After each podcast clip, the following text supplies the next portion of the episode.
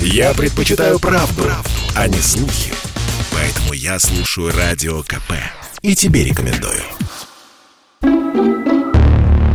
Расследование Натальи Варсеговой. Здравствуйте. С вами журналист «Комсомольской правды» Наталья Варсегова. Годовалая девочка четверо суток выживала в лесу без обуви и одежды. Что же на самом деле случилось с маленькой Людой под Смоленском? Часть первая. Продравшись в лесную чащу, я первым делом разделась догола, чтобы ясней представить, как в этих условиях три холодных ночи и четыре дня выживала безо всяких одежд, то есть голышом малышка Люда – которой от роду один год и 9 месяцев, и которая едва научилась ходить. Людочка пропала утром 17 августа. После завтрака глава семейства, 32-летний Никита Кузин, уехал по делам в райцентр. Мать Антонина, оставив Люду со старшей четырехлетней сестрой Али во дворе дома, отлучилась к соседке.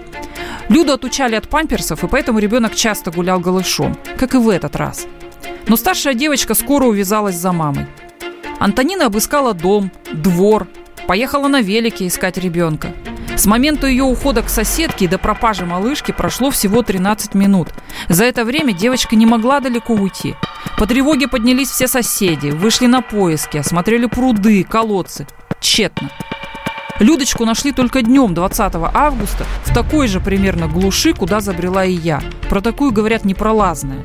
Еще не успела я полностью раздеться, как мое тело атаковали всякие кусачие твари, от муравьев, клещей до летучих паразитов.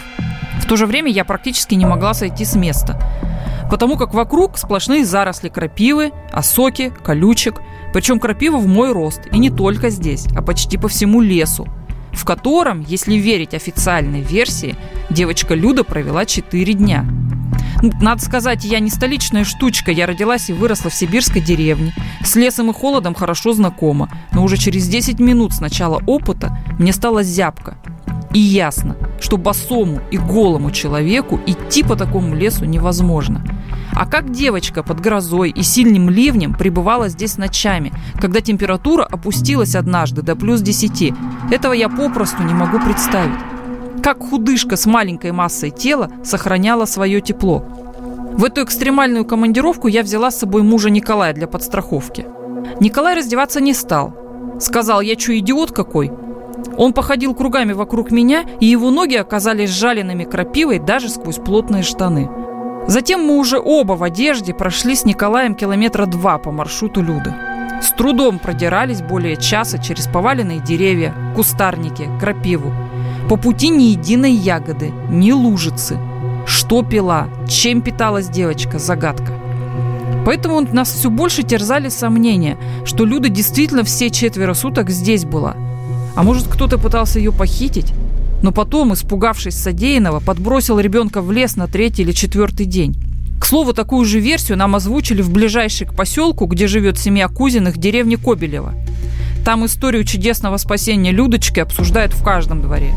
Рассказывают, что на вторую, холодную ночь, когда все местные ходили в фуфайках и теплых куртках, уже ни у кого надежд на спасение ребенка не было. При встрече с папой Люды, Никитой Кузиным, я первым делом спросила, как ваша дочь выжила в таких суровых условиях? Мы все-таки с ребенком занимаемся. Она у нас, как только зажил пупок, мы ее сперва в ванной купали, старались учить плавать. Стараемся выдерживать норматив 3 часа на прогулку, ну, в любую погоду, кроме, конечно, дождя, ну и сильных морозов. В комнате мы проветриваем очень часто, даже зимой. Мы открыли окно, проветрили, да, холодная, прохладная комната, мы окно закрыли. У нас в детской два окна, вот там, которая дальняя, мы его всегда на микропроветривание. То есть нет такого, что у нас в комнате тепло, и ребенок ходит в трусах. То есть мы считаем, что лучше он будет чуть пододетым, но воздух будет прохладным. Никита Кузин умный, интеллигентный мужчина, говорит грамотно, работает инженером-исследователем в области ядерной физики в Обнинском физико-математическом институте. Его жена Антонина врач, но пока в декрете. Так что, вопреки всем домыслам интернет-олухов, это хорошая, приличная семья, а не алкаши-пропойцы, каковыми их уже окрестили в интернете. Шах и мат вам, господа диванные эксперты. Кузины приехали в урочище в 19 году. Специально искали тихое место для летнего отдыха на берегу Угры. Урочище Шлыково, где произошла трагедия, находится в 80 километрах от города Гагарина в Смоленской области. Ближайшее поселение – деревня Кобелева. После нее начинается сосновый бор, затем переправа через небольшую реку Уйка, богатую, по словам местных, на плотву. Сразу за ней дома с участками, разбитыми прямо в лесу. Площади не маленькие. У Кузиных, например, 71 сотка, на которой стоит двухэтажный дом, хозяйственные постройки, разбиты клумбы, оборудована детская площадка, песочница, качели. До соседей, к которым отлучалась Антонина, 100 метров. Люда пропала около 10 утра. До двух часов родители и соседи пытались отыскать ее сами. Пруды, колодцы, дороги, туалеты, подвалы. Но девочки нигде не было. Тогда после обеда вызвали полицию. Масштабные поиски развернулись в первый же вечер. Спасатели МЧС, волонтеры Лизы Алерт и Смоленского поискового отряда «Сальвар», кинологи, водолазы, местные жители. Около моста через Уйку кто-то увидел два свежих детских следа на одном берегу и три на другом. Значит, Людочка перешла мостик. Все старые следы замыло, а детский следик, ну, сантиметров 8 примерно, ну, мы, конечно, отличим. На той стороне два следа было, и на нашей стороне с горки вот спускаться, там было следика 3, вот ровно посередине дороги, вот между колеями, почему их и не закатали. Она перешла мостик. И дальше мы стали исходить из предположения, что ребенок у нас возвращаться не умеет. И она пошла куда-то туда. А поисковики тем временем прочесывали лес и по земле, и с воздуха. Запускали ночью коптеры с тепловизорами, но ребенок как в воду канул. Впрочем, и в воде ее не было. Водолазы обследовали все речки в округе. В урочище Шлыкова волонтеры прибывали отовсюду. Москва, Брянск, Калуга, Смоленск. Всего штаб насчитал больше 500 участников поиска. На второй день над урочищем кружил вертолет МЧС. Результатов – ноль. Рассказывает руководитель отряда «Сальвар» Юрий Васильевич. Насколько вот поиски такого ребенка отличаются от поисков, ну, там, детей постарше там, и так далее, или взрослого человека? Полностью, можно сказать. То есть технологии, методики примерно те же. Ребенок год и 10 месяцев, его нельзя звать, э, ну, то есть нельзя кричать, как мы обычно это делаем там э, при работе на отклик со взрослыми. То есть когда мы знаем, что человек откликнется. То есть если он живой, то он будет откликаться так же, там, скажем так, сильно, как может. А у ребенка эта история другая, он будет бояться бояться, ну или может бояться, поэтому работают в группах, всегда есть э, поисковых, должна быть девочка, только девочка его зовет, не кричит, а зовет как будто из соседней комнаты, то есть не надрываясь. Соответственно, это сильно увеличивает время э, выполнения задач там, и так далее. Такая совершенно другая логика, которой может следовать ребенок, да, там, уходя. То есть, если мы там про взрослых говорим, они будут там придерживаться дорог, э, если будут на них выходить чаще всего, то есть стремиться. А ребенок не прогнозируем. То есть он может и по дорогам двигаться, а может и пойти, ну, увлекся чем-то и пошел в сторону. Вторая ночь поисков отметилась жуткой грозой. Ливень хлестал так, что поисковики приостановили работу. Температура опустилась до 10 градусов. Взрослые мерзли и кутались в теплые куртки. В эту ночь родители искали дочь вместе с поисковиками. Полиграф не подтвердил подозрения следователей, и Кузиным разрешили искать Люду. Никита вспоминает – полнейшая сумбурная каша, я могу ошибаться, кто когда приехал. Опять же, следователи записывали показания, мы разговаривали, обсуждали, какие-то версии спрашивали. Что... Ну, основные вопросы. Вы знаете, где сейчас Людмила? Последний раз вы видели Людмилу живой? Все эти дни кузины отчаянно молились Богу. А утром 20 августа поехали в ближайший храм. И чудо! В этот день Люда нашлась. Продолжение через несколько минут. Слухами земля полнится. А на радио КП только проверенная информация. Я слушаю «Комсомольскую правду» и тебе рекомендую. Расследование Натальи Варсеговой.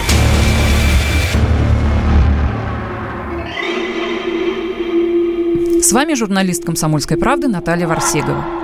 Годовалая девочка четверо суток выживала в лесу без обуви и одежды. Что же на самом деле случилось с маленькой Людой под Смоленском? Часть вторая. Все эти дни кузины отчаянно молились Богу. А утром 20 августа поехали в ближайший храм. И чудо! В этот день Люда нашлась. Оказалось, пять поисковиков присели отдохнуть в лесу и услышали писк. «Люда!» – нежно позвала одна из женщин. «Мами!» – откликнулся ребенок. Малышка лежала рядом в буреломе, заросшем злой крапивой. Она была обессилена, но бодра духом. Рассказывает поисковик Юрий Васильевич. Уже версии от всяких идиотов про то, что ее там не было, ее туда подкинули в последний день.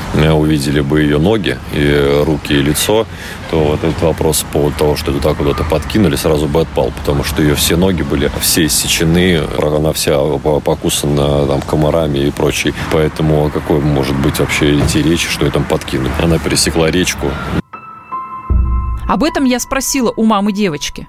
Она вполне себе плавает. Ну, как бы, насколько может плавать ребенок в таком возрасте. Она не чувствительна к всяким там холодам. То есть она закаленная действительно. Не то, чтобы я ее действительно прям закаляла. Просто мы живем как бы на речке, мы бегаем босиком. Это само по себе закаливание. В принципе, да, для своего возраста она очень шустрая, очень ловкая и очень выносливая. Она же рассказала мне, что скорая приехала быстро. Пока девочку обследовали, вызвали вертолет из Москвы. Люда почти сразу попросила пить и кушать. Соседи размяли ей в воде половинку вареной картофелины. Дали воды в бутылочке. Малышка самостоятельно ела ложкой, отказываясь от помощи. Убедившись, что угрозы жизни девочки нет, врачи повезли ее в Смоленск, не дожидаясь вертолета, который прилетел позже. Люда знает много слов. Она правильно называет все, что ее окружает. Антонина уточняет. Для своего возраста она говорит вполне неплохо. Ну, то есть э, предметы она называет очень многие, практически все, ну, все, что знает, все называет. А, э, какие-то действия может там немножко рассказать. Угу. Поспала, попила там. Чего ты говоришь? Кисель. Кисель попила, Ты да. сегодня кисель пила? Да. Здорово. А что ты кушала? Молодец. Что кушала? Весел. Рис кушала, правильно. Рис. А еще что кушала? Суп. Суп кушала. Молодец. А еще что кушала? Банан. Банан. А что любишь кушать? Людочке явно надоели мои вопросы, и она показывает мне новые оранжевые ботинки, а потом кидается к матери. «Мами, а зачем вы пошли к соседке? Ну, поговорить по своим вопросам там. Вы оставили девчонок. Так уже бывало, что вы, допустим, Ну, вы уходите, бы, оставляете все- их? просто не представляете жизнь деревни. Просто там никогда ничего такого не случается. Ты знаешь, что везде тишь, гладь Божья благодати. Ты знаешь, что дети твои все время играют как бы там и никуда они не денутся. А И что там никакой маньяк к ним там не придет, педофил их не похитит. Это же не Москва. И э, там у всех так дети играют, понимаете? Я понимаю, что понять городскому жителю это сложно, но тем не менее, что мы там все там, кто-то косит, там кто-то сажает, и все равно мы не можем вот так, что прям смотрим с утра до ночи только за детьми. В этой истории очень много вопросов. Почему девочка голой пошла в крапиву? Почему она не кричала от боли и страха? Почему ее не могли отыскать в первый же день? Хотя, как говорят поисковики, малолетний ребенок способен за полчаса уйти на полкилометра. К тому же мы насчитали две развилки. Куда она пошла, по какой дороге? И пока родители и соседи бегали по дворам, девочка могла уйти еще дальше. Но почему ее не нашли ни спасатели, ни собаки, ни коптеры с тепловизорами? К собакам отдельный вопрос, почему они не взяли след? Как девочка выжила в холодную ночь под ливнем, не переохладилась и даже не заболела? Разумеется, правду знает только сама Люда, но рассказать ее она не может. Ну, что она может рассказать? Ну, Ну, то есть ее еще? спрашиваешь, ты, ушла от мамы? Да. Ты в лесу была? Да. Тебе было страшно? Да. Ну, она просто, знаешь, такие слова бывают. Да, нормально, нет. Вот она отвечает из того, что имеется. А насколько это близко к правде, это очень сомнительно. Сколько у девочки было шансов выжить? Об этом я спросила у инструктора по выживанию в экстремальных условиях дикой природы Дмитрия Алешкина. Это чудо, потому что среднестатистический взрослый человек просто без воды в ней прожить не может. Почему? Потому что, вероятно, детский организм более стрессоустойчив к э, факторам внешней среды. Но еда это не критично, то есть 4 дня там без еды ребенок вполне может прожить. По температуре тоже это комфортные условия для организма, то есть не экстремально. То есть Главный внештатный педиатр Главного медицинского управления управделами президента Российской Федерации, доктор медицинских наук Андрей Степанов рассказал мне следующее. В двухлетнем возрасте, в общем-то, ну, слава богу, не зима. В связи с этим э, надо отметить, что, конечно, э, и температура, и время, проведенное в лесу, уже близко к экстремальному, но вполне допустимо. Тем более в два года уже ребенок вполне может э, приникнуть к лужице, уже позволяет интеллект вполне э, добыть себе так или иначе воды, потому что уже созданы определенные стереотипы. Тем не менее, конечно, я говорю, все это вот на грани фола происходило, и э, если бы еще сутки, то, скорее всего, ребенок бы погиб от охлаждения, обезвоживания. Следственный комитет Смоленской области дело пока не закрывает и тоже ищет ответы на эти и прочие вопросы. Расследование Натальи Варсеговой.